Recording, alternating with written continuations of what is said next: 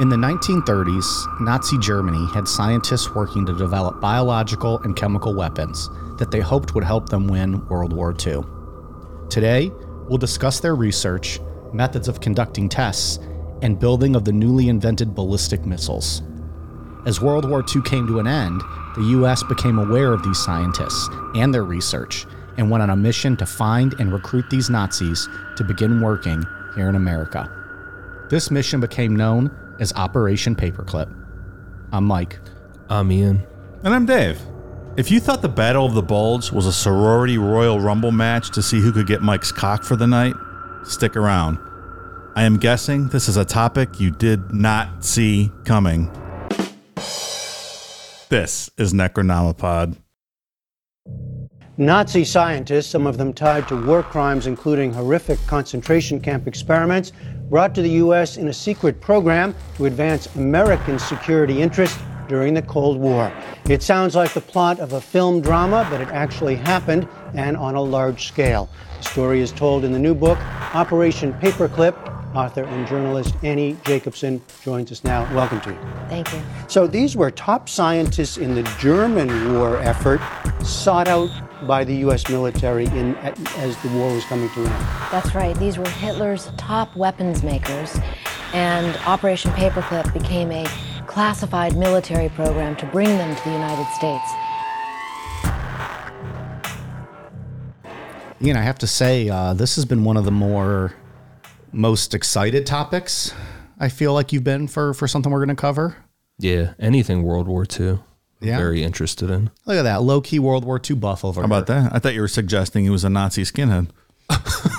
I was not. All right, just clarifying. I mean, I don't know. We'll just get the final thoughts at the end of the show. Maybe he's got something to say to us. But you go through the whole episode, and then he's like, Sieg Heil! He's throwing out all this. Dave and I are just like, put our microphones down, slowly back away. All right, catch you later, Aaron. Just play your little whatever fucking Pee-wee Herman gimmick you got over there. Are you kidding?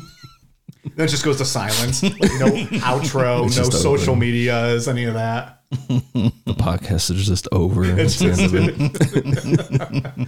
oh, that'd be hilarious. Not so much, actually.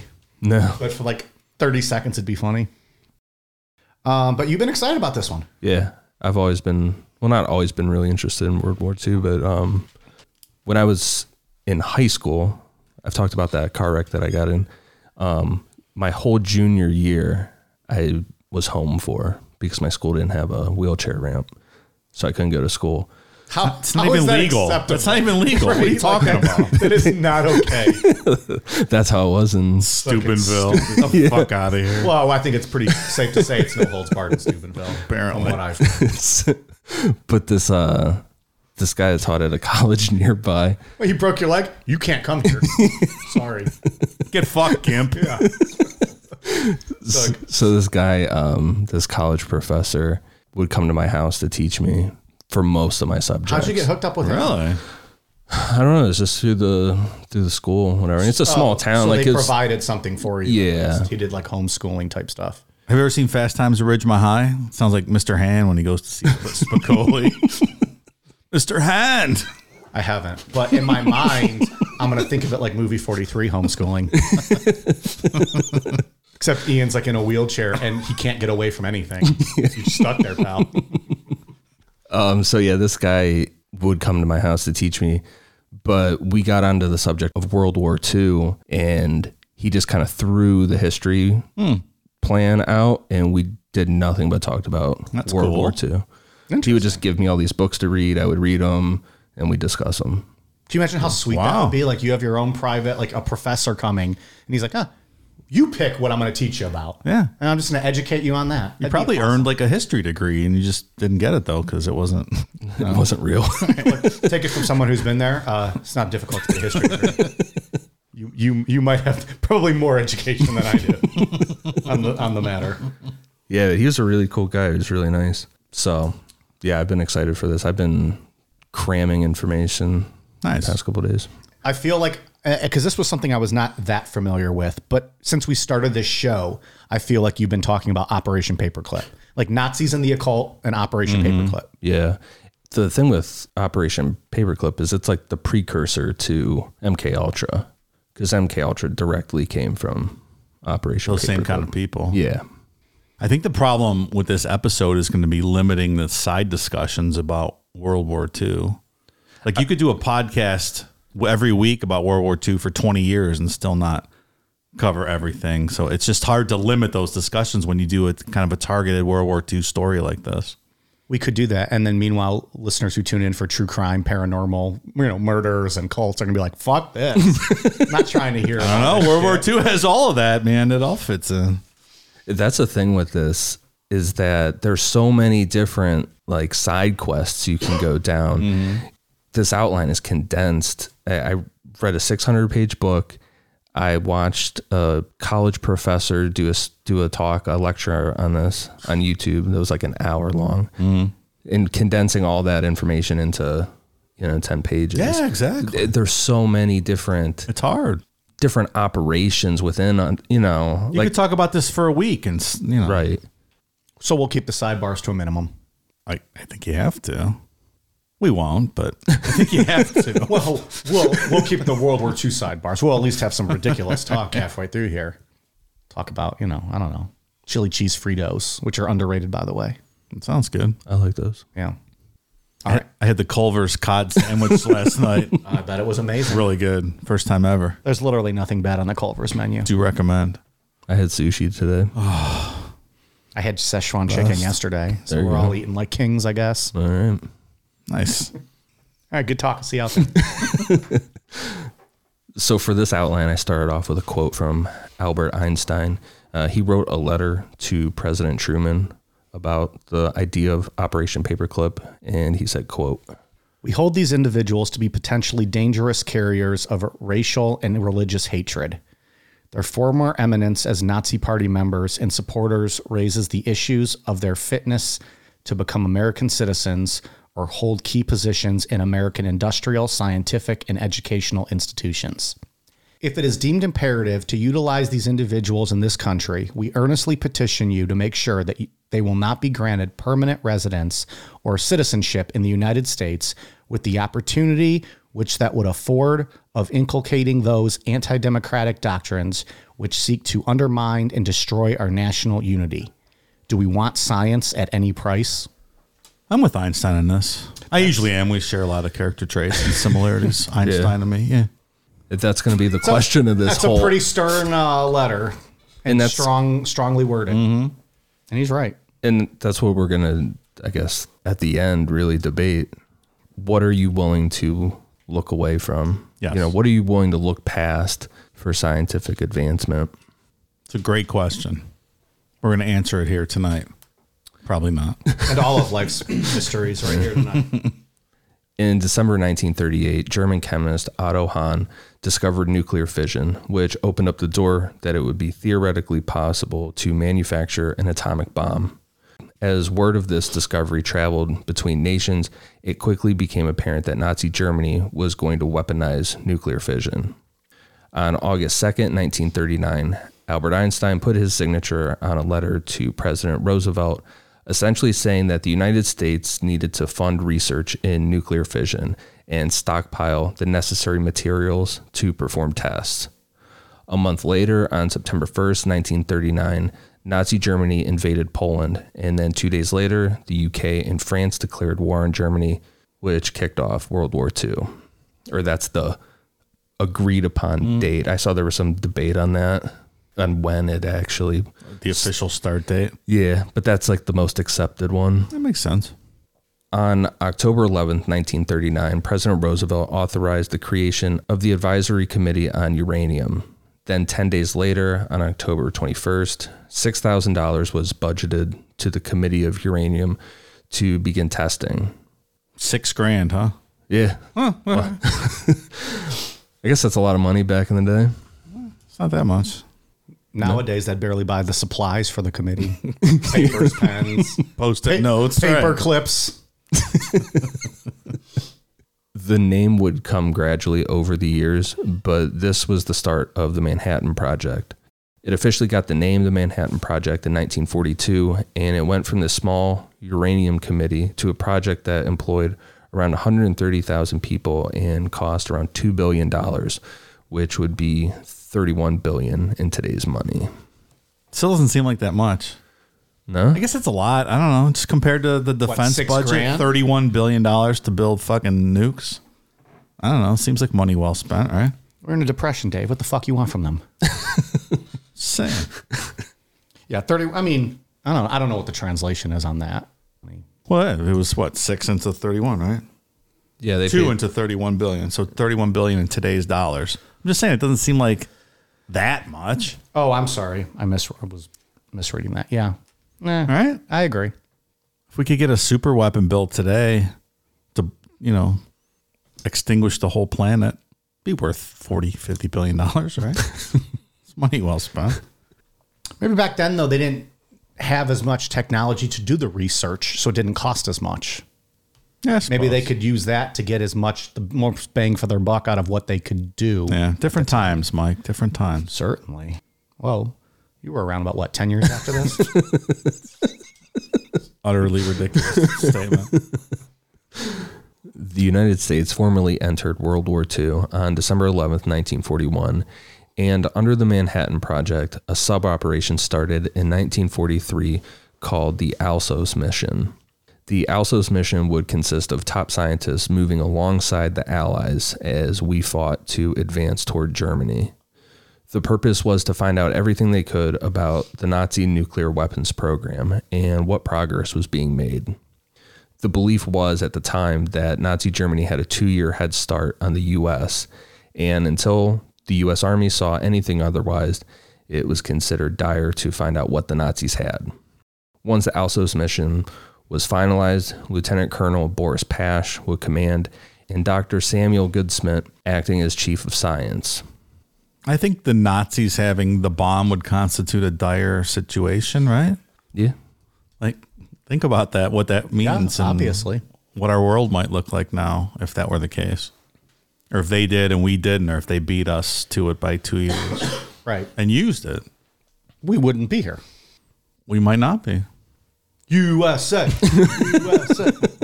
I felt that was appropriate. I mean, I think we'd be here, but we might be in a very subservient we'd be speaking German situation. You might be speaking German. We would not be doing this podcast. We might not be doing this podcast. We'd be doing a podcast about the 1,000-year Reich that was in year 80 or whatever it is. 900 years to go. Alsos 1 was assembled on December 14th, 1943, and took place in Italy. They were able to make contact with 2 Italian scientists. Both scientists said that they had not done any atomic research for the Germans or anyone else. And they suspected that even if the Germans were working on an atomic bomb, it would have taken them at least a decade to complete it. I make a pizza pie, not a nuclear fission. The stories of Fugazi. I'm trying to take over Mike's gimmick. Goddamn, pal. Alsos 2 began with the primary objective of getting to the College of France in Paris, where French physicist Frédéric Joliot-Curie had a laboratory. The Allies were gaining ground in German-occupied France, which allowed the Alsos 2 mission to get to Frédéric. Frédéric cooperated and answered questions, but it was documented that Alsos 2 mission members didn't trust Frédéric based on his interactions with Nazi scientists. Frédéric told them that it was his belief that the Nazis hadn't made much progress in developing nuclear weapons, and was able to give Alsos 2 a list of names of Nazi scientists who had either visited or worked at his laboratory. And we obviously know, like you guys were talking about, that they never developed a nuclear weapon. They had just figured out that if you put peanut butter on jelly on bread, that it's a fantastic sandwich. Meanwhile, we're so fucking worried about what they were working on. They were so advanced, and we're going to talk about advancements later on where they start going, but Nazi Germany was extremely advanced compared to us. So it's really debated on why they weren't able to create the nuclear weapon. I mean, I think part of it is that they chased out a lot of the good Jewish scientists who were the top level, you know, creative scientists in the country. And it's ironic that they all fled the country and came over here and helped us build, you know, the nuclear bombs in the Manhattan Project to ultimately win the war. So, I mean, you can argue that, you know, Hitler's, I don't know, racial animus kind of did him in with the Jew hating stuff, because he drove a lot of those smart guys out of the country. I think it's a part of it. I mean, that definitely, I think, would have something to do with it. Maybe he put it on the back burner and shouldn't have. The nuclear research? Right, like that, and went the way of chemicals and biological weapons. Which maybe he thought that was the way he was going to win. Yeah, from what I was reading, they developed sarin gas in like 1938, so they already had that available, and Hitler never authorized its use. He was against using, you know, they had like 12,000 tons of sarin gas during the war, and they never used it. That's where he drew the line? That's right? I'll do all this other shit, but I'm not using sarin gas against soldiers. I'm going to use a Zyklon B, you know, in Auschwitz and everywhere else. But some of the people think that, you know, Hitler was a victim of chlorine gas attack in World War I, so he had experienced that firsthand. I'm not sure I buy that story, but some people think maybe that had a lot to do with him not authorizing the use of that weapon. Or he probably understood that, you know, if you release that, then we're going to release that. Yeah. Winston Churchill was in favor of chemical weapons and was always ready to release that. So, well, he was always ready to throw hands with anybody. Yeah. So he was in favor of chemical weapons, Churchill. Hitler saved all his ready to go gas for the prison camps. Yeah. All right, here we go. We're getting off on Well, one of the doctors we're going to talk about at the end was the innovator of sarin gas. Created it. There you go. Bring him up at the end. I hope I didn't ruin it. No, you're good. That's just stuff I've read about why Hitler never deployed chemical weapons. By early fall 1944, the Allies had taken back control of Paris, and the Alsos 2 mission set up headquarters. Within these headquarters, smaller teams were organized to go out with advancing armies to search for German scientists, confiscating nuclear-related materials like uranium, and taking any scientific documents they could find. During the final months of 1944, the Alsos 2 mission advanced toward Germany, but was slowed by the German counterattack known as the Battle of the Bulge. Ever hear of that, Mike? It's a ridiculous name. Like, as soon as I read it in the book, I'm like, okay. Sounds familiar. Hazy times. Well, it's kind of good. Forget it. Let's just keep going on. We're going to just get carried away here. Let's keep it on track. We'll keep it on track. Well, it's named after how the flanks, like, you know, like the battle plan and the battle lines, right? Isn't that? And it was the last major German offensive of the war. Yeah. Spoiler alert, they lost. So they didn't have nukes. Nope. They didn't use their sarin gas. So because they had nowhere to go, Alsos 2 officials used this time to analyze thousands of pieces of information that they had found along the way. As they poured through all this information, it started to become apparent that there was truth to what Dr. Joliot-Curie told them about the Nazis not making it far regarding nuclear weapons. Instead, it appeared the Nazis were more focused on biological and chemical weapons, so their objective changed a bit. Maybe because those are tried and true, and, you know, nuclear fission's a new idea that hasn't been proven. So put the effort into what you know. Still curious they didn't use them, though. So specifically with them going through this information, we're going to talk about the night of November 26, 1944. On this night, one of those smaller groups under Alsos 2 was in Strasbourg, France, and in this group was Chief of Science, Dr. Samuel Goudsmit. Strasbourg had been liberated by the Allies, but there was still heavy fighting going on as the Nazis tried to retake Strasbourg. Alsos 2 had located the apartment of Dr. Eugen Haagen, who was believed to be one of the top developers of biological weapons for the Nazis. A day earlier, when it became apparent that the Allies were going to take control of Strasbourg, Dr. Haagen fled his apartment, leaving behind tons of documents. So on the evening of November 26th, Dr. Goudsmit and his team set up shop in Dr. Hagen's apartment, and they weren't going to leave until they read every document that was left behind, which it sounds crazy. Like they have army members outside guarding the door, like waiting while these scientists are all going through paperwork. That's what makes these stories so interesting, is it's not something you normally think about. You know, you watch World War II movies, you watch documentaries, and it kind of, I think, affects how you visualize World War II, and you don't ever consider kind of these ancillary activities that are going on behind the scenes outside of combat. You have like this, you have those monuments men who were traipsing all over looking for stolen Nazi artwork and stuff. There's just a lot of these interesting stories. Not something you normally consider.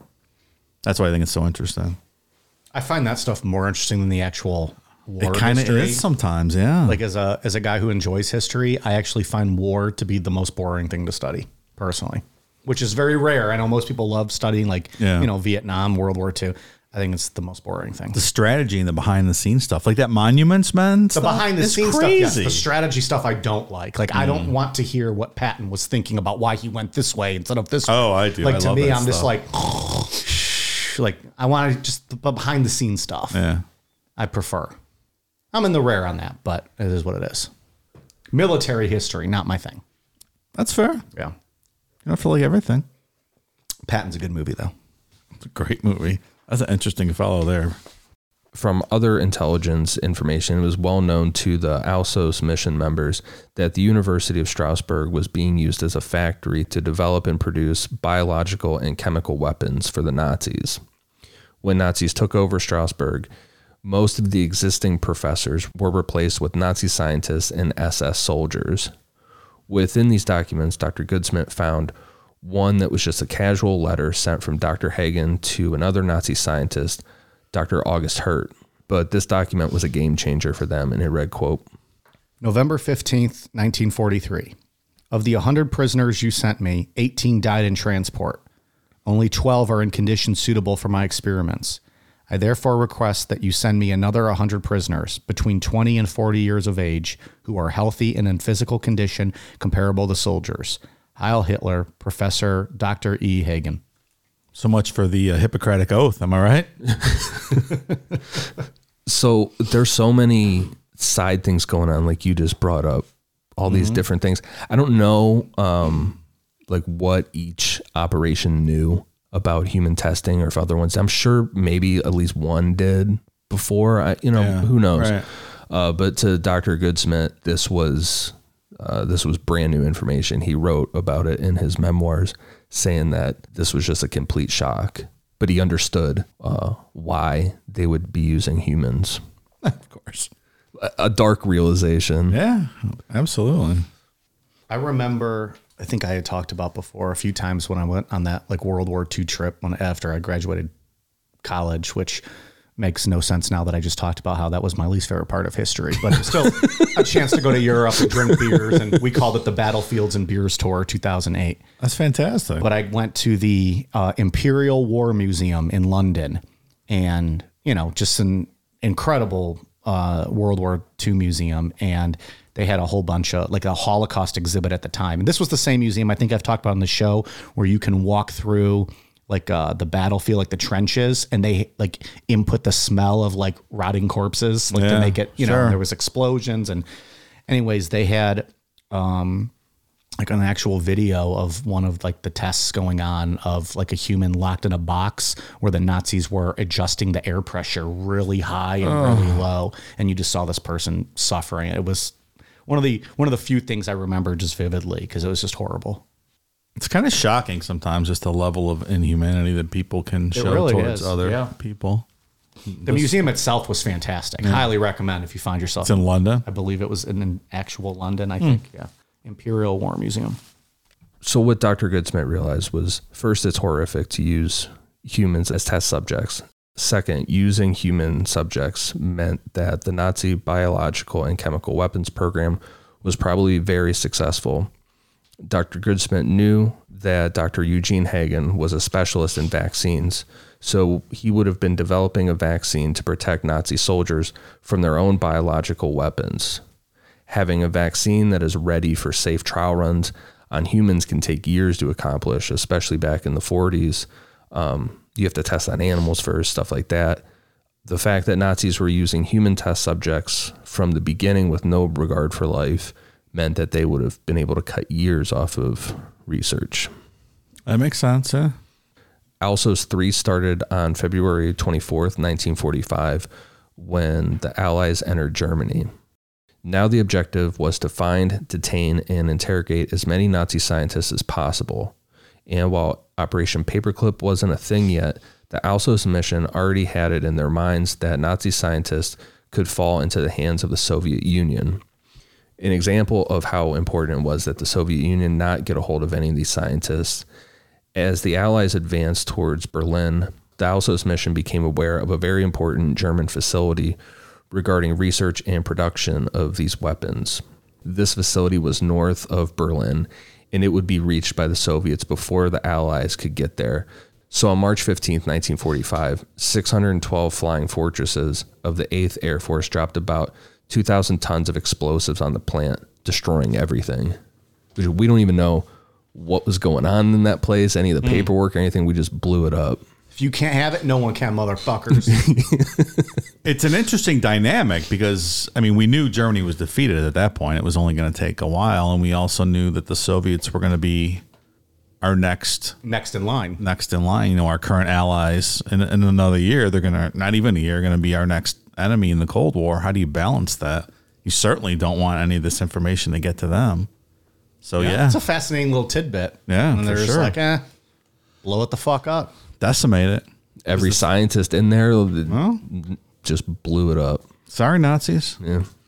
Because they got to Berlin first, so we can't have that. So good call. This third Alsos mission was following behind the 3rd Armored Division.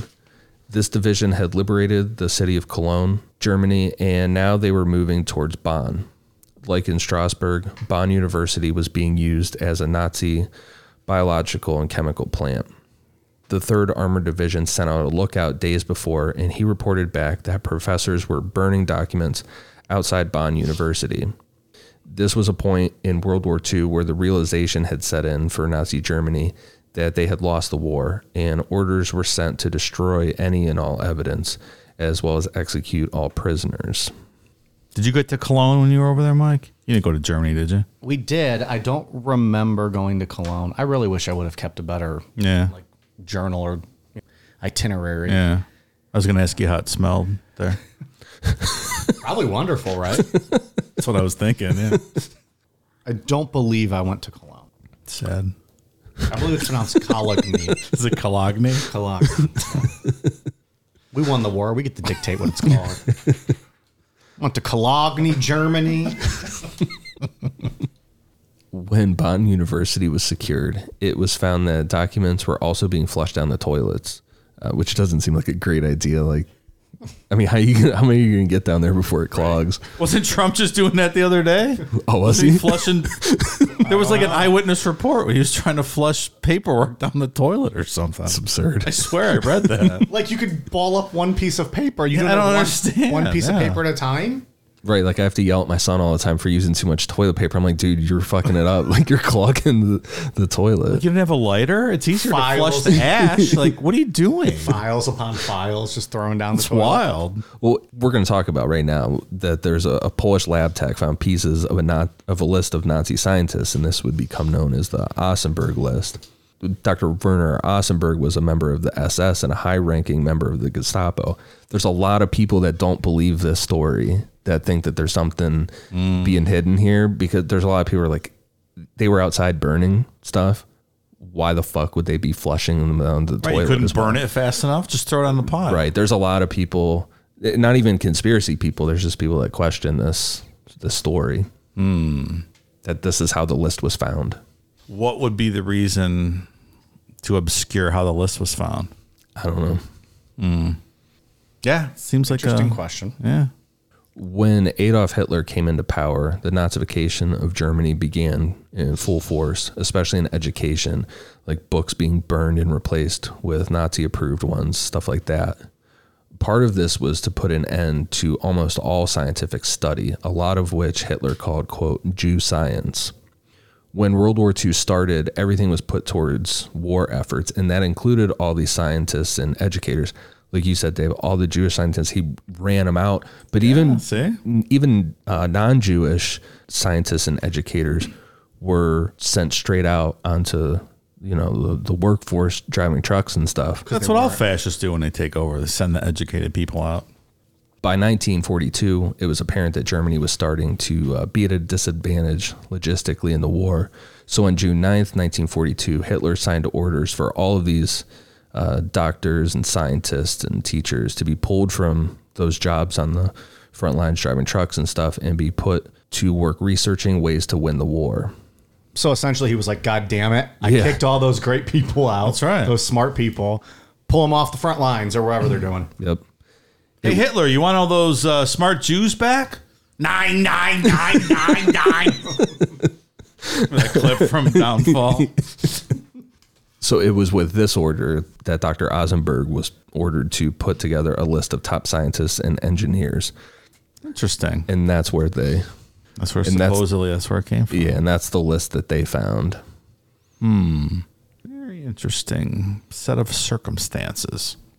Hitler's like, yeah, maybe I fucked up getting rid of all the smart people. Yeah. That wasn't great. What do we got on the front lines? Yeah. Give me that. I rethink that.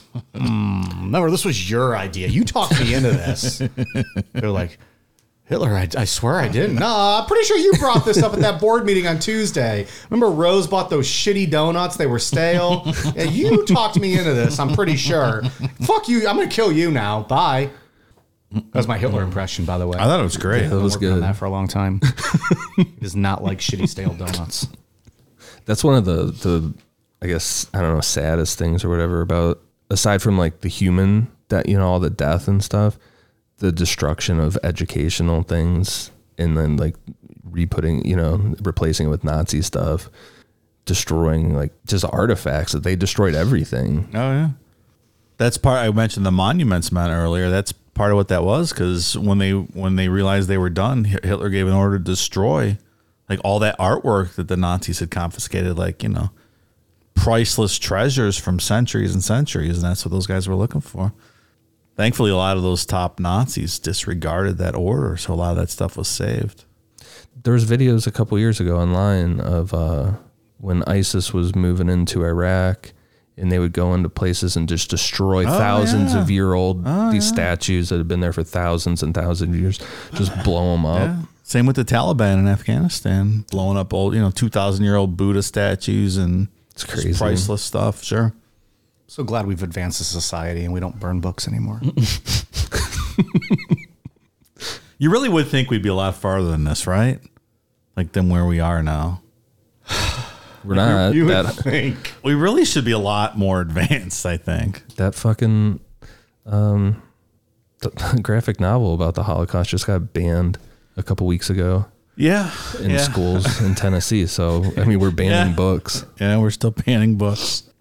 So back to March 1945, the Ozenberg list had been found in a toilet, and the top name on that list was Dr. Werner von Braun. He also won the award for the most German name in history. Werner. Is it von Braun or Brown? Brown. Brown? I always thought it was. I thought it was Braun, too. Yeah. When I was watching... You're going to learn today.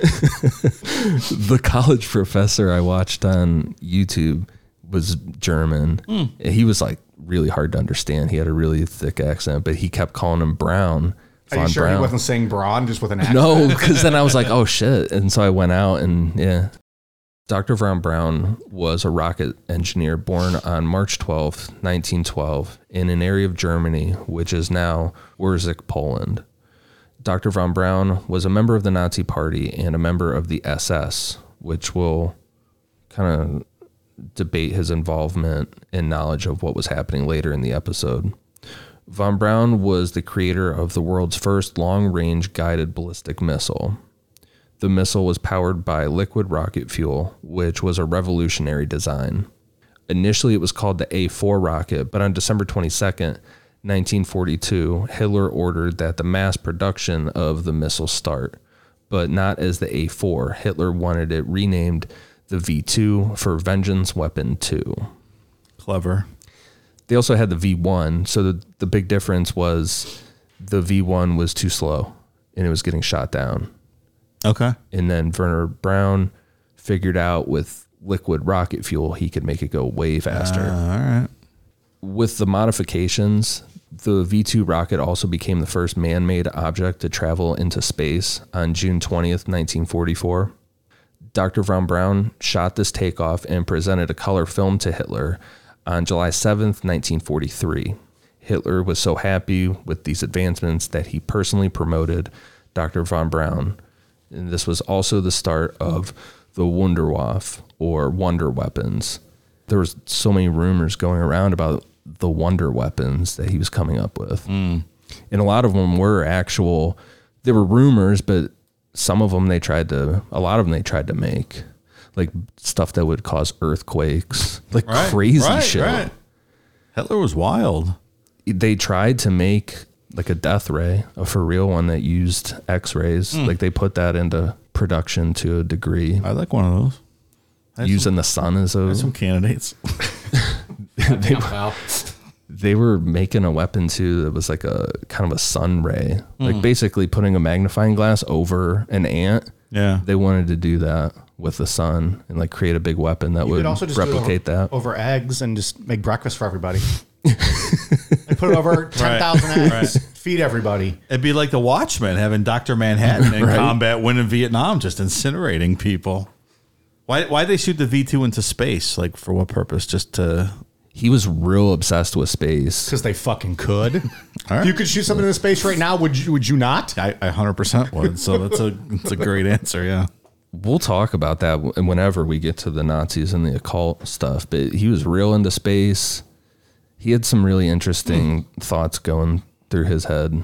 That is after now that we've done Operation Paperclip, Nazis and the Occult is the longest reigning talked about episode that has yet to exist. Isn't that in our like trailer? Yeah.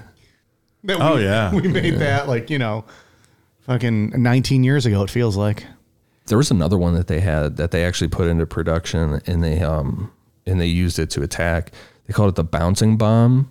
It just looked like this big cylinder, and they would let it go on the water, and it would just skip on the water, and they would like time it to where a submarine was, so it would just skip and then blow up over the top of a submarine.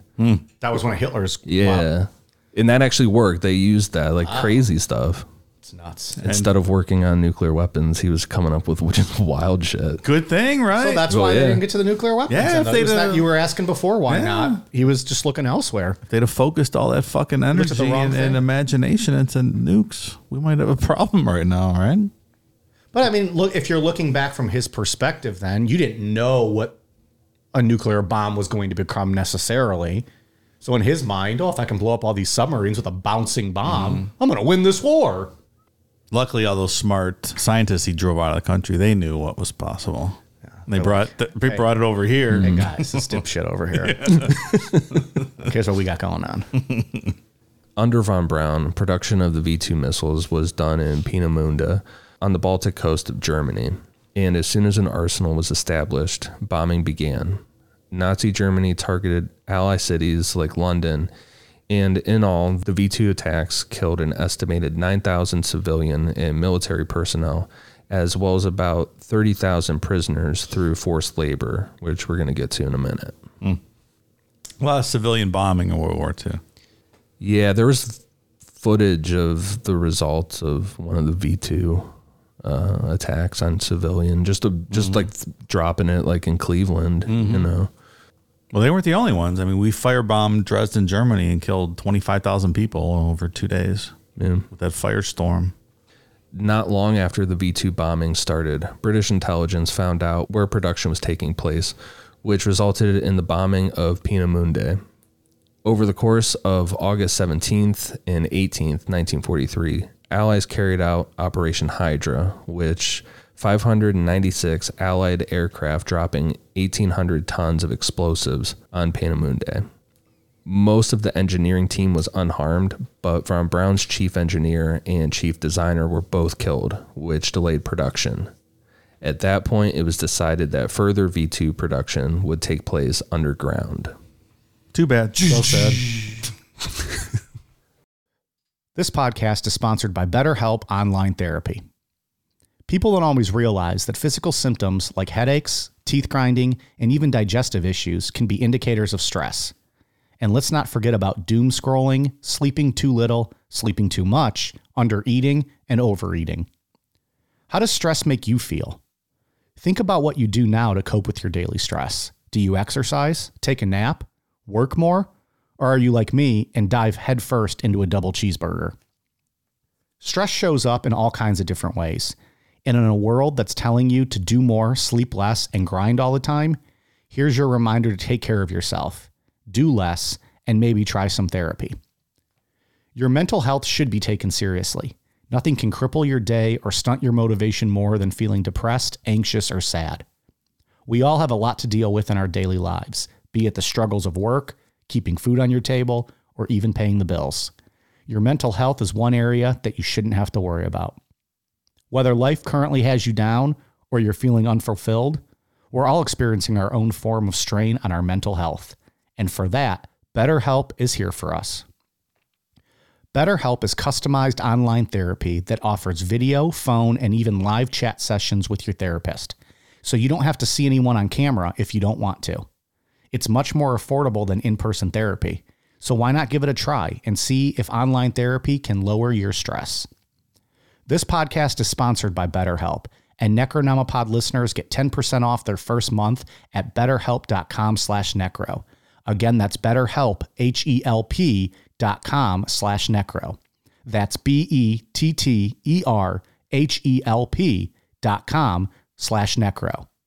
And thanks to BetterHelp for sponsoring today's podcast. On August 23rd, 1943, Adolf Hitler ordered that concentration camp prisoners be used to produce V2 missiles. Pretty much at the same time, the Mittelbau-Dora concentration camp was established. It would become its own concentration camp not long after, but to start, it was a subcamp under the Buchenwald concentration camp. 5 days after Hitler's orders, on August 28th, the first 107 prisoners from Buchenwald arrived. On September 2nd, another 1,223 prisoners arrived, and it just grew from there. By Christmas of 1943, there were more than 10,000 prisoners at Mittelbau-Dora. We said they were going to move production of the V2 missiles underground, and that's what all these prisoners at Mittelbau-Dora were forced to build, an underground facility known as Mittelwerk, which translates to Central Works. Dr. von Braun was directly involved in the planning for Mittelwerk, along with Mittelwerk Operations Director Arthur Rudolph, who we'll talk about more in a bit. But since Mittelbau-Dora was built pretty much overnight, initially there were no huts or any barracks type of thing for prisoners, so they were housed inside the tunnels. That consisted of 4 levels of wooden bunk beds stacked over each other. There were no bathrooms, only barrels that weren't regularly changed. Prisoners died from hunger, thirst, cold, and being overworked. During the first months, most of the work that was done was heavy construction. Not until January 1944, when production of the V2 officially began at Mittelwerk, where the first prisoners moved to the above-ground camp. Even with Mittelbau-Dora operational above ground, most prisoners had to sleep in the tunnels until May of 1944. No ventilation, just a tunnel. Just an unimaginable amount of suffering in everywhere. Yeah, I can't imagine it. Like, I try to imagine what that's like, and I can't. Like, I'm getting my tattoo sleeve reworked, and I had a lot of work done last week. My arm's been hurting all week, and I've been bummed out all week. Like, it really hurts. Like, it's really painful. like that's the most you could do. And I'm like, enough of this pain already. Like, fucking heal already. I would die on the first day in anything like this. I just can't imagine it. Well, the physical labor would put me out for sure. I just have no tolerance for anything like that. I would be like, nope, that's not for me. So they would probably kill me after I asked for my third bathroom break, though, in an hour. So they're like, fuck this. This guy's useless. He just pisses all the time. I'm not trying to make light of this. No, it's unimaginable. I'd be done immediately. So people that survive that, man, fucking hats off to you. Because I couldn't. I don't know how anyone could. From October 1943 to March 1944, out of a total of 17,500 prisoners, almost 3,000 died at Mittelbau-Dora. Another 3,000 who were very sick or dying were sent to other concentration camps, where very few survived. At the end of 1943, the Mittelbau-Dora work squads had the highest death rate in the entire concentration camp system, which is crazy because you always hear of Auschwitz and Buchenwald are like the two big ones. Mm-hmm. For a sub camp, there was just so much death going on here. Dachau too was the big one. That was the one I went to. Is that where you went? Mm-hmm. Yeah. Right before the V2 production officially started in the tunnels, Nazi officials visited, with some of them being shocked at how bad the conditions were, like dead bodies laying all over the place in the tunnels. Like they were just walking the missile parts and stuff past. There's just dead bodies. Yeah, if you're shocking Nazi officials, you're probably off the charts. Regardless, a week later, a letter was written to Arthur Rudolph praising him, saying, quote, "In transforming the underground installation from its raw condition 2 months ago into a factory, which has no equal in Europe and which is unsurpassed even when measured against American standards, I take this opportunity to express my appreciation for this really unique achievement." Hell of a guy. Yeah, swell. So that was... It is unsurpassed even by American standards, but for not the reasons you're thinking, pal. You know? So that's Arthur Rudolph. We're going to talk about him in a bit. Arthur Rudolph is praised for that. Back to March 1945, Alsos 3 had the list of scientists, and they really wanted von Braun. Germany was on its heels, and it was just a matter of time before they would lose the war. Production of the V2 missiles also started going downhill due to the prisoners being so weak and sick. The managers at Mittelwerk thought that prisoners were sabotaging the missiles, so they started to carry out public hangings to send a message. A war crimes report for the Nuremberg trials said, quote, "Prisoners were hanged up to 57 in one day. They were hanged in the tunnels with the help of an electrically controlled crane, a dozen at a time, their hands bound behind their back. A piece of wood was put in their mouth to prevent shouting." Reportedly, this went on for days until there was a memo, like a letter sent to Arthur Rudolph from Nazi officials asking when they could have the crane back. Jesus. In early April 1945, it was over. American troops were advancing toward Mittelbau-Dora, and decisions were made. First, Dr. von Braun needed to decide who was better to surrender to, the Americans or the Soviets. Von Braun decided if he absolutely had to surrender, it would be to the Americans, but he didn't want all of his research destroyed. And nobody wanted to surrender to the Soviets. No. Those people were gone for years after the war. Meanwhile, the ones we took were celebrated. We'll get to that. Excuse. On von Braun's orders, his blueprints and other documentation were hidden in an abandoned iron mine near Mittelbau-Dora. Then explosives were set off to seal off the mine. And at that point, Dr. von Braun and members of his team fled to Austria, which is fucking crazy to think about. That's like action movie stuff. Like, I'm going to hide all my... due diligence, yeah. Like, I'm going to hide all my stuff and then just blow dynamite up to make everything crumble around it. Can you imagine how much stuff is actually lost somewhere out there because of stuff like this? Just through any wars? Like, what kind of research... and data and studies is like hidden out there. Sure. Maybe stuff that like would have become irrelevant or stuff we've already, accomplished, but just to see like early notes or just what could be out there. Because he did it. Okay. We ended up getting, well, we'll get to that, but this had to be done by other people. He's probably not the first guy in history to do something like this. Yeah. Who died and went to their grave without revealing where that stuff was? What else is hidden out there? The bombs, too. There's tons of unexploded bombs, like underground in Germany from the war still. Just let those be. We don't need to dig those up. I'm pretty sure they explode sometimes. So, what do you think Bill Nye has hidden out there somewhere? That guy knows some shit. You think so? Oh, yeah. Mm-hmm. Bill Nye? Of course. Like, good stuff, obviously, because he's, the greatest scientist of all time. Hmm.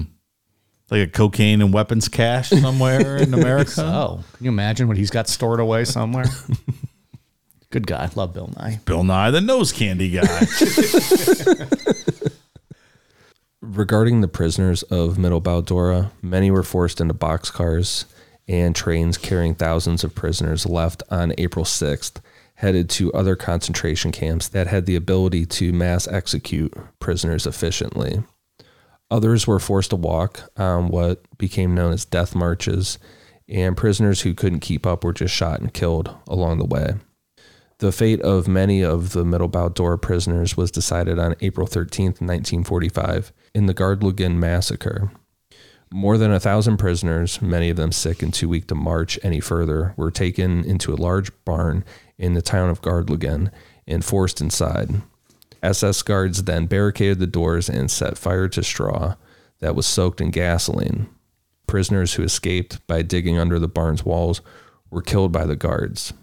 Then the next day, the SS and locals returned to get rid of any evidence, but were thankfully stopped by the American 102nd Infantry Division, preserving the evidence so that we knew this took place. This didn't just get swept under the rug. Crazy. What does it smell like standing outside a barn to burn 1,000 people? What does that smell like? The smell of burning skin or like burning hair is like awful. The worst to me. Yeah. I was at a wedding one time. Man, what year is this? 2022? Over 10 years ago, probably. And like the head table wasn't like up high. Like it was just kind of like, you know, on the floor where everyone, all the other tables were, but it was right against the dance floor and they had candles on it. Uh-oh. And one of the bridesmaids accidentally caught her hair on fire. Fuck. Just a bit, nothing serious. The entire place though, just smelled like burnt hair.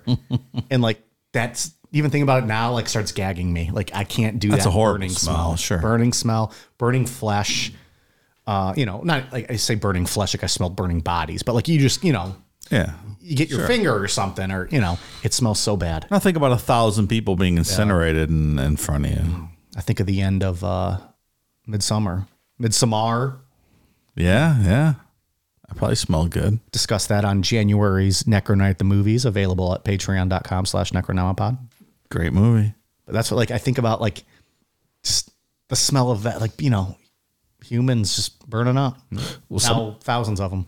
Some of the bigger camps, when the orders came in to destroy everything, orders were given to dig up the mass graves and then burn the bodies. So there was mass graves of hundreds of thousands of rotting corpses dug up, and then they had like conveyor belts dropping them into big pits, burning them. Well, then you think about like, well, first of all, you can Google like those mass graves. Like there's all kinds of photos. Sure. It's not pleasant. Yeah. But then when you think about like even, you know, the incineraries on the prison camps after they'd gas them or whatever, and they're just burning the bodies right there. You know, that's going to smell all over the camp as well. It's shoot right up. Absolutely. When there's also, you know, stories of small towns close to those places that people sometimes thought it was snowing. Yeah. And it was actually ashes just falling down. Yeah. They're like, oh, we had no idea what was going on. Yeah. Yeah. It's unreal. So Dr. Werner Braun made it to Austria, and with him was his brother Magnus, who was also a rocket engineer, which Magnus von Braun is another very German name. Yeah, it is. The most German name ever. Second most German name ever. Was other guy, what was his first name? Werther? Yeah, Werner. Yeah. Werner. I'd go with Magnus. That's cool. That's Magnus? A fucking badass name, Magnus. I like Werner better, but Magnus is all right. We're getting to the deep, dirty of German names here. I'm Ian. I'm Werner. And I'm Magnus. It sounded like Magnus couldn't handle the pressure of being on the run, and on May 2nd, 1945, he found an American private from the U.S. 44th Infantry Division, approached him and said, quote, "My name is Magnus von Braun. My brother invented the V2. We want to surrender." Which I'm sure Werner's like, "Hey, pal, you can turn yourself in. You didn't want to." Yeah, like, I didn't want to do that. Trying to get to Argentina, motherfucker. Yeah. What are you doing? You're my fucking brother. You're going to do me dirty like that? No, but good. Yeah, yeah. On July 6, 1945, the U.S. Joint Chiefs of Staff sent out a top-secret memo that at the time it was considered too controversial, and it wasn't shown to President Truman before it went out. Interesting. Doesn't sound like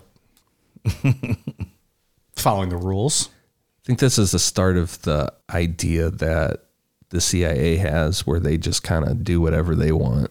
Black ops off the book. Yeah, this is where that kind of shit started. Or they'll also use the term, well, we interpreted our last conversation with the president to mean such and such. They do a lot of that with the Kennedys in the 60s and going in and trying to kill Castro and assassinate him and according to the Kennedys, they never officially said that. But the CIA is like, well, you know, we read between the lines of what you guys were telling us. That's not how we interpreted it. Like, they're legitimately putting, you know, trying to poison his drinks and, you know, like explosive ink pens and all this shit to kill Castor Olive, which obviously failed. Fucking get smart shit, you know? Yeah. And, you know. Wasn't there something with a cigar that they hid some explosives in? Or like something? A poison, like explosive. Like, they tried all kinds of stuff. Right. And, you know, the Kennedys always claimed that they never actually ordered that, but they had conversations where they discussed ideas, you know, or what should we do? The CIA is like, well, we took it to mean this. Maybe they're doing that here, too. I don't know. Who the fuck does CIA ever have to answer to? So, you know, what are you going to do? It's true. So this memo is titled Exploration of German Specialists in Science and Technology in the United States. This memo was the birth of Operation Overcast. A list called List 1 included over 100 German rocket scientists to be recruited. Before the Nazi rocket scientists were given permission to move to America, Britain requested access to the scientists to do some rocket experiments of their own. Several of these Nazi scientists who worked on that first British experiment were later brought to America, and eventually they were joined by hundreds of other weapons experts. Their cases were marked for special consideration by a paperclip being put on their file. This meant that no matter what crimes they committed as Nazis, their cases would be expedited for admission to America. The paperclip marking their file also changed the name from Operation Overcast to Operation Paperclip. Finally. Been waiting all night to figure out Operation Paperclip. Here we are. Am I right? Well, so we'll see everyone next week. I'm glad they cleared this up, though, too, because you don't want to get confused with the other Operation Overcast, which is, you know, the daily weather here in Ohio. Pretty much. Am I wrong? No, you're not wrong. When was the last time we saw the sun? Like, I don't know. Last October, I think. We had it like 2 weeks ago for a day. Like 26 minutes 2 weeks ago. I don't know. It was 70 yesterday. In the morning, I had snow on the ground. That's true. But then it was 70 by... It's interesting. It's so fucking weird. Yeah. So here we are, paperclip. So... I like how they kayfabed it with the paperclip. Yeah, it was actually like for real. Let's get to some of the top guys that we've talked about throughout the episode. First, the most famous one, Dr. Werner von Braun. At first, when he was arrested, von Braun, along with other Nazi scientists, refused to cooperate. But when von Braun saw colleagues of his being hung for their crimes, he used all of the documents that he hid away in that iron mine as leverage. He also got really, really friendly. I think it was a British intelligence officer said that von Braun was like taking pictures with everybody, getting drunk with everyone, like made quick friends with everybody. Like knowing what his fate might be, like, oh, let me be the likable guy. Yeah. I also have information that they want. Like life of the party guy. Everybody liked Werner von Braun. He's buying rounds for everyone. Mm. Yeah, the account was like by the end of a couple of days, people were drunk singing songs with him and stuff. Just strap his ass to a V2, put him up in space. Isn't that the end of one of the Three Stooges? Like when someone shoots a rocket and they all like it goes through their legs and it takes them off. You're riding that missile to the moon. Von Braun was brought to the United States in 1945, and for the next 15 years he worked for the U.S. Army, most notably as chief of U.S. Army Ballistic Weapons Program. He oversaw teams that developed the Redstone, Jupiter C, Juno, and Pershing missile systems. Under his command, 120 former Nazi scientists worked on these and other jet systems. In the 1960s, he moved to Huntsville, Alabama, and became director of NASA's Marshall Space Flight Center, where the Saturn space boosters that allowed manned spaceflight were produced. In 1977, von Braun even received the Presidential Medal of Freedom, which is the United States' highest civilian honor. I think that's some shit, huh? Von Braun didn't try to completely hide his past, but it was definitely whitewashed by Operation Paperclip. First, von Braun said that he was never a true believer in Nazi ideologies, and that he didn't join until 1939, at a point in the war where he was pretty much forced to, like, I have to at this point, which is not accurate. von Braun willingly became a member of the Nazi Party in 1937. There's access to his card. Mm. So, like the serial number, everything. Okay. We got you, motherfucker. We know what happened. We got him now. Back then, they were like, shh. Yeah. It's the back of his file. Under the paperclip. We're the CIA. No one ever is going to check us out. We talked about it earlier, but von Braun was a member of the SS, and he received promotions within the SS. A very active member, not what he tried to say, that he was just kind of hanging out on the sides. Mm. He had been to the Mittelwerk tunnel facility, so he knew what was going on there. And on at least one occasion, he went to the Buchenwald concentration camp to personally select prisoners for slave labor. So he's as bad as it gets. Yeah, Werner von Braun is not an American hero. Great. Most of the information regarding von Braun's SS officer rank and Nazi records were classified until 2006. Werner von Braun died in Alexandria, Virginia in 1977. Everybody thought he was an American hero. President Carter issued an official statement after his death saying, quote, "To millions of Americans, Werner von Braun's name was inextricably linked to our exploration of space and to the creative application of technology.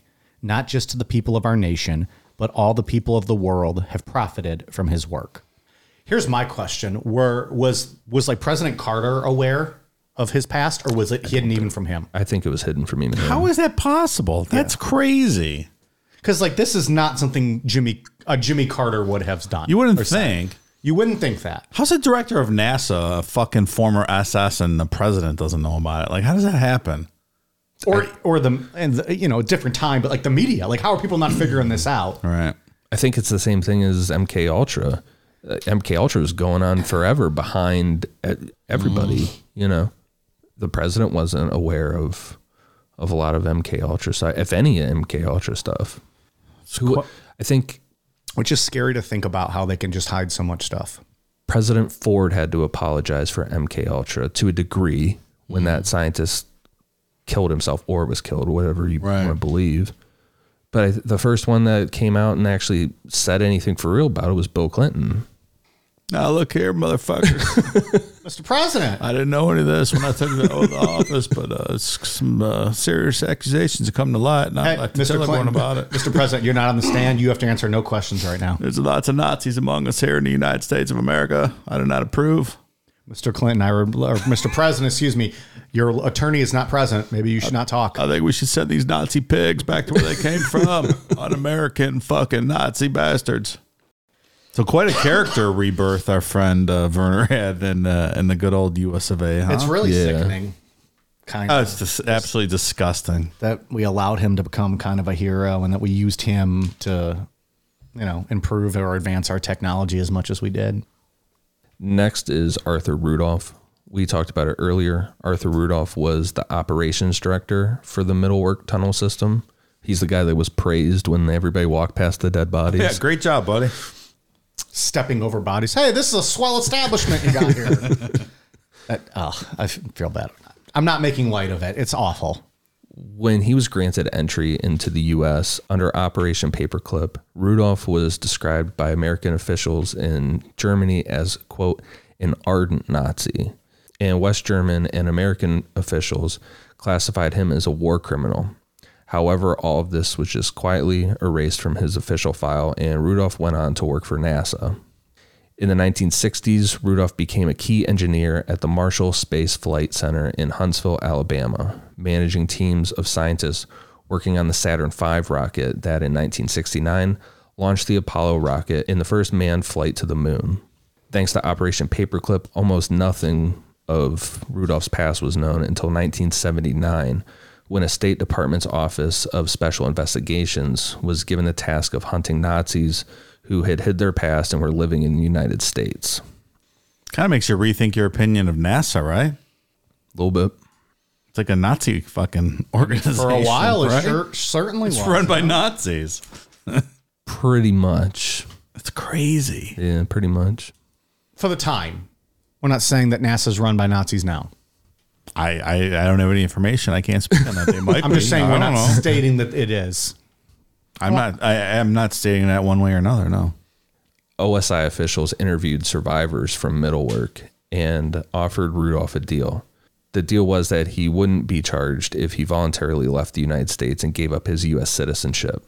He and his wife moved back to Germany, but in 1987, a German court ruled that there was insufficient evidence to try him for war crimes. He tried to get back into the U.S. for years, and he was even helped out by some former colleagues from NASA, but was unsuccessful, and he died in 1996 at the age of 89. There's a couple more names to bring up at the end that I couldn't figure out how to incorporate in the outline to keep it flowing like a story, because there's so many people involved in this. It's like I had this scrolling list of names on my phone of Nazis. Yeah. Of people to bring up. And I'm like, we can't bring up all these people. It's crazy. We'll be here all night. Yeah. Bonus episode for all of the Nazis. They get nothing. Sorry. Use special promo code Nazi and you get you pay an extra 35% for every tier level. Dr. Leopold Alexander was a Jewish doctor from Vienna who escaped from Europe before the Holocaust and worked in psychiatric hospitals in New England. Eventually, Dr. Alexander volunteered for the U.S. Army, and as World War II came to a close, he was sent to Europe to interview Nazi scientists and doctors. Not to bring them in with Operation Paperclip, but as criminal interviews to charge them with war crimes.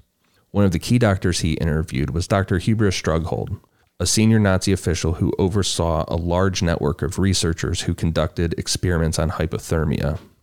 Nazi scientists swore to Dr. Alexander that they only conducted experiments on animals, but that soon became very obvious that humans were the only ones being experimented on. Dr. Alexander didn't know this, but Strughold was already being looked at by a senior American military official, Lieutenant Colonel Harry Armstrong, chief surgeon of the 8th Air Force. While Dr. Alexander was stationed in Europe investigating war crimes and crimes against humanity, Lieutenant Colonel Armstrong was there to find Nazi medical researchers and bring them to the United States under Operation Paperclip.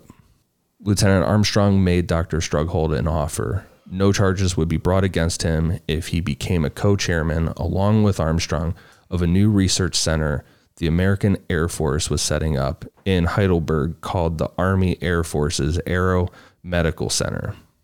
Dr. Strughold was allowed to select the doctors he wanted to work with him, and he chose 58 Nazi doctors, including some who'd worked with him on brutal human experiments. Within a few years, these doctors were brought to the United States under Operation Paperclip. How is that possible? Like, remember Unit 731, we talked about like the hypothermia experience, just leaving people out in the freezing cold. That's what this guy was doing. That was one of his things. I mean, if they're hiding this information, Dave, like nobody knows. I guess. This guy's people bringing them here know, though. Right. And they're the ones that are like, oh. Awful. Just despicable. How do you justify it to yourself? I mean, I'm jumping ahead. We'll wait to the end. Yeah.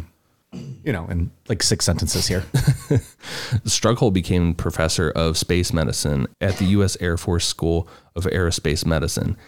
When talking about like medical equipment and stuff to go up with NASA, like any of that kind of stuff, he's known as the father of space medicine. Mm. In 1950, he co-founded the space medicine branch of the Aerospace Medical Association. In 1963, it established the Hubert Strughold Award, given each year to recognize excellence in space medicine. They revoked that in 2012. Oh, good. Glad to hear it. Woo! USA! USA! Yeah, we stopped giving that out. Oh, my God. Eventually. In total, about 1,600 Nazi scientists were brought to the U.S. under Operation Paperclip, as well as their family members. So full families of people were brought in all. Meanwhile, millions of families were separated, killed, tortured, used as human testing. There was one other guy I wanted to bring up at the end, Dr. Otto Ambros. He wasn't a paperclip guy, but he was Hitler's favorite chemist. When they were running out of rubber, you know, mid-war, Dr. Otto Ambros discovered synthetic rubber. He's the first guy to make synthetic rubber. Really? Yeah. Okay. He was also involved in Auschwitz and destroying a lot of evidence, human experiments, things like that. He created sarin gas. He was the innovator of that. All right. He was arrested. He did 2 years in prison. Then we got him out, brought him to the United States to work on some different army things. And he became a high up board member for Dow Chemical. Jesus Christ. Yeah. Well, so anything that you use made of rubber, synthetic rubber, Dr. Otto Ambros, Dow Chemical. What, I mean, they make all kind of stuff. Oh, yeah. Yeah. So we were like, hey, you know, turn a blind eye to all that stuff you did at Auschwitz. Like, he was one of the last doctors at Auschwitz destroying stuff. Like, everyone else was bailing ship and he was still behind burning things. Mm. This is not a good feel-good story, which is different than what we usually cover on this show with all the feel-good stuff we discuss. I don't know. I think it's a tough balance because coming out of the war, you're immediately entering the Cold War with the Russians, like we talked about earlier. And how do you balance the needs of needing to counter the Soviets with, you know, these resources are there. But if you let them go, there's the chance the Soviets are going to pick them up. So you either have to take them or you have to kill them, right? You can't just leave them out there for the Russians to grab. I agree. So you take them, you imprison them, you take what you find, like, you know, when the mountain or whatever, the explosion that von Braun had, you give that to your Jewish scientists who are much smarter anyways, and let them take it from there. That would be my method. Lock these people up in prison forever so the Soviets can't get them. If Where, though? Squeeze something out of them, squeeze it, but let everyone else take over from there. Where, I mean, you can't imprison them here, so they'd be in a German prison. A lot of those guys got out fairly quickly in the 50s, if not the end of the 40s. They didn't do much time. They only executed or hung like 10 of the Nazis in Nuremberg. Well, I'm certainly not advocating to execute them. They should have hung a lot more of those Nazi pigs than 10. Killing doesn't make killing better, Dave. Like, reading back in history, when infantry would just roll up on some Nazis and just hang them right there with no trial. In the field. Yeah. Well, it's different if you're in war. Yeah. I mean, at the war trials in Nuremberg. Yeah. And they only hung like 10 people, I think. So I don't know. I'm just saying I don't feel bad for the ones with no trials. It's like, whatever. Wartime. But I don't know how you weigh that. You want those Nazi pigs coming to this country and then holding positions of power? There's no simple answer here. Why can't you lock them up here? They're yours now. You can't just export prisoners and bring them. I guess you could. That's exactly what the Soviets did. They put them in prison for a long time in the Soviet Union. But it's also a balance between that or making them American heroes. Yeah, I don't. There's no good answer. I understand why. The thought behind why. Yeah, it's a resource. If you let that resource just go or whatever, someone else is going to grab that resource. You might not like it. It might not be fantastic, but if it furthers your cause, it's a resource that's available. I think that should have been something that should have been open with the public. I don't know if that would have been a great idea. I feel like there would have been a lot of... I'm not saying you want to lie, but... Not hold them up as an American hero for sure. There was people that knew there was some rumblings about it, but like the full scope of Paperclip didn't come out until 2006. Like the general public, the GIs coming back from the war, that would have not they couldn't do that. Can you imagine what that would have? And it sounds like if the commander in chief is not even in on this, then obviously there's very few people who actually know the truth. So.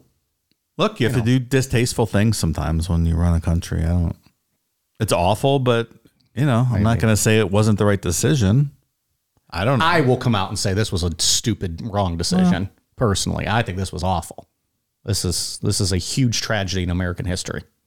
I'm not going to say that. I am. Okay. Especially because it amounted to them being, having awards named after them and presidents declaring them heroes and what did the last line of Carter's speech really? Oh, it's disgusting. But all the people of the world have profited from his work, And I gotta tell that to the millions that are dead. Yeah, like I have to tell myself that Jimmy Carter didn't know. I hope he I can't imagine Jimmy Carter. I don't think Jimmy Carter would ever have given that speech had he known personally from what I've, studied about him. Look, I mean, sometimes decisions are binary and there's not a good one. It's a bad decision and a worse decision. And leaving him for the Russians was a worse decision. So I don't think it's just one or the other. Well, I get to that. Like, you can't just be open about it with the public. The bigger burn out of it is how celebrated these guys were. Wasn't necessary. Yeah.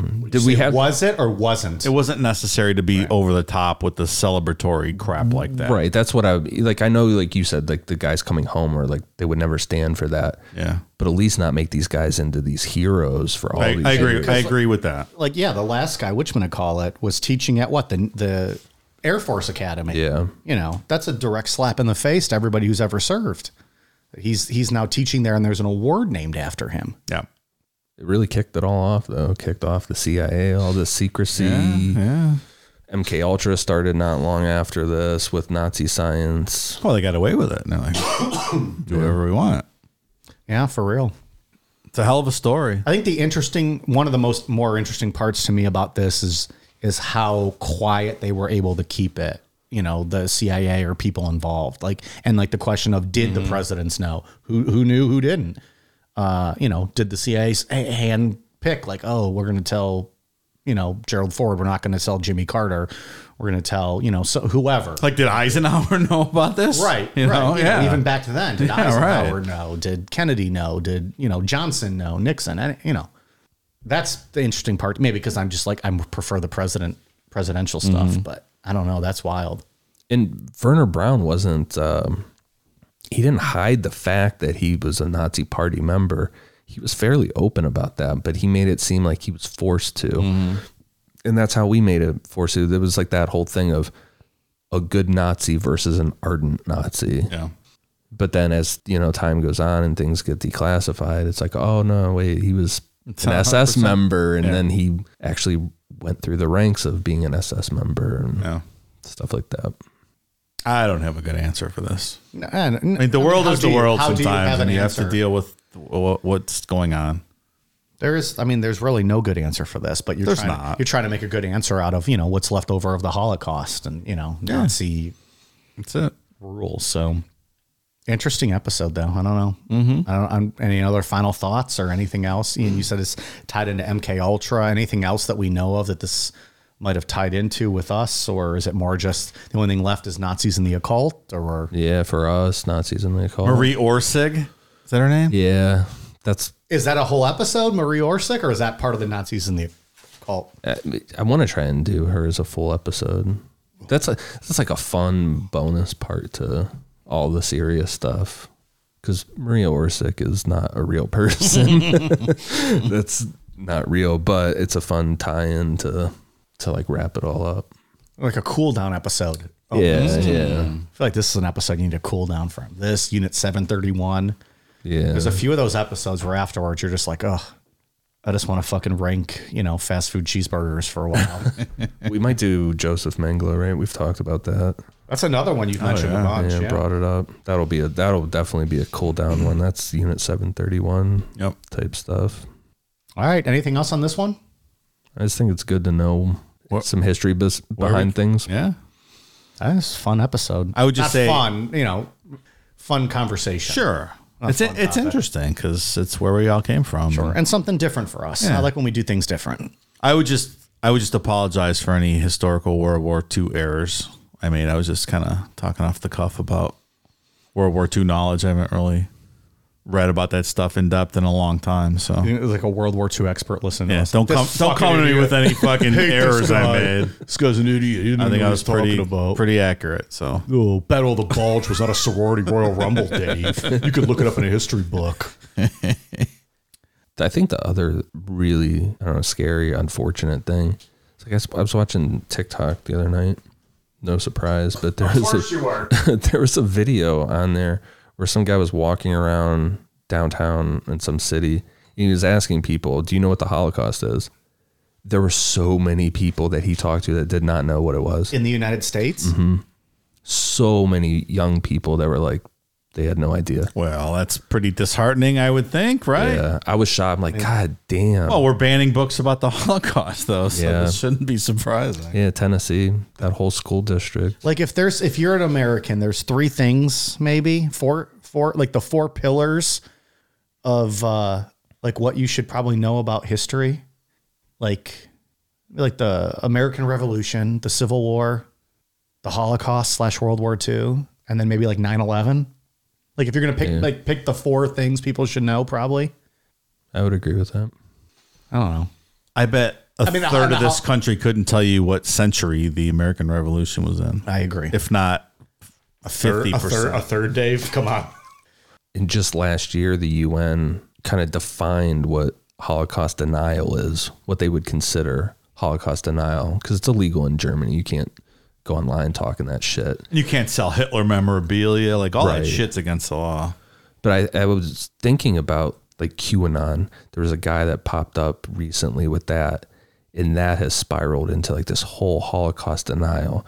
This guy online was going by the username Ghost Ezra and just really promoting the Holocaust denial stuff hard. And all these, had all the QAnon people just go along with it. And then it came out that someone doxed him as like this 39-year-old guy in Florida, just this fucking average guy. Florida, fucking Christ. But the fact that a lot of people don't know what it is, or there's a portion that aren't aware of it. And then some jackass online can just say that, spout all this misinformation. Well, and there's no critical thinking skills anymore. So people don't have the capability to discern what's nonsense and what's not. And so when some clown like that, they're like, well, that sounds right to me, because they have no basis to. Well, between and that, and then like the social media and like those targeted ads and whatever posts they, people can post about anything, and it's people don't have to think anymore. They just I saw this and this is what it is. There's just no more critical thinking ability. I just feel like those type of people live in Florida. It's like almost sets up for history to repeat itself. When people aren't educated on the truth. It 100% does. And then they, if they get their information from someone like that. You're walking a fine line here, pal. Yeah, I know. This is why we don't allow you to do that subject. Because you are fucking red-ass Ian right now. All right, we got some patron shout-outs to get to. Quite a big group today. This is awesome. Thank you very much to new patrons Liv McHugh, Hayden Williamson, Hannah Walker, Argus-Eyed Angel, Nate Huffenagel, Rebecca, Hypenez, Cuckhunter14, Haley Walsh, The Valley Buck, Chet Shipley, Ian Ast Alexandria, He Likes, Jacob Greider, Mackenzie, Mary Peterson, Chad Gross, Fran Martin, Patrick Casey, Julia Armstrong, Eddie Hines, Lakey, Dominic Oja, Emily Cash, Taylor Johnson, Brian Stout, Avery, Natalie Helquest, Tarantino, Blux Digital, Bruel Rules, Gemma, Cole, Maya Barnum, DJ Honky Lips. Wasn't that from one of our bits? DJ Honky Lips. It sounds familiar. That sounds very familiar. I had a name, and then we were the cracker ass motherfuckers. That's a deep cut. That's a deep cut name. Jonathan Wilson, Ian's Yeasty Beastly Beeve, Haley, Mike Namapod, the illustrious bird prober. Nick Beal, Glizzy Goblin, Hope Williams, Dylan, Crystal, Raymond Nesbitt, Melissa Mathy, Amelia Dye, Seth Sickmeyer, Jackie Hudo, Lisa Stahl, Anthony and Hannah, Chelsea Tafoya, Beverly Barnes, Rebecca Bailey, Jamie Benson, Melina, Tracy Price, Madeline Harless, Chelsea Hipkin, Ashley, Tony, Crimson Ghost, Jason Osgood, Chris McCulloch, Jace Jewell, William Phillips, Aaron McAllister, Mindy Price, Amara Moreno, Sierra JB, Shelly Keekins, Joanne Abode, Haywood Jablomi, Freya Raja, Brenda Forgery. Thank you all very much. We are at patreon.com/necronomapod. Ian, what do you got? For iTunes, I have one for Jelani the Artist, Ember, Nehemiah, Chris Andrus, Meaningful Review, X Alec X, Donkey 2345, Fatboy Slim 97, and Samantha Loves Dave. I think I read that one last week. Oh, read it again. Yeah. She sounds great to me. Samantha Loves Dave. Thank you for the awesome reviews. Good for you, Samantha. Great name. Dave, what do you got? I just want to say hi to Samantha out there of Samantha Loves Dave fame. Just hope you're having a great night. Ugh, thanks, Samantha, for the great review. President of his fan club out there. That's all I got. We are on Twitter, Facebook, Instagram, YouTube at Necronomapod, patreon.com/Necronomapod if you wish to access the bonus content, amazon.com, search Necronomapod for all of our merch, and necronomapod.com for stickers. We got the sticker packs available. Check it out. All right, you guys ready for a cool down beer? Cheers.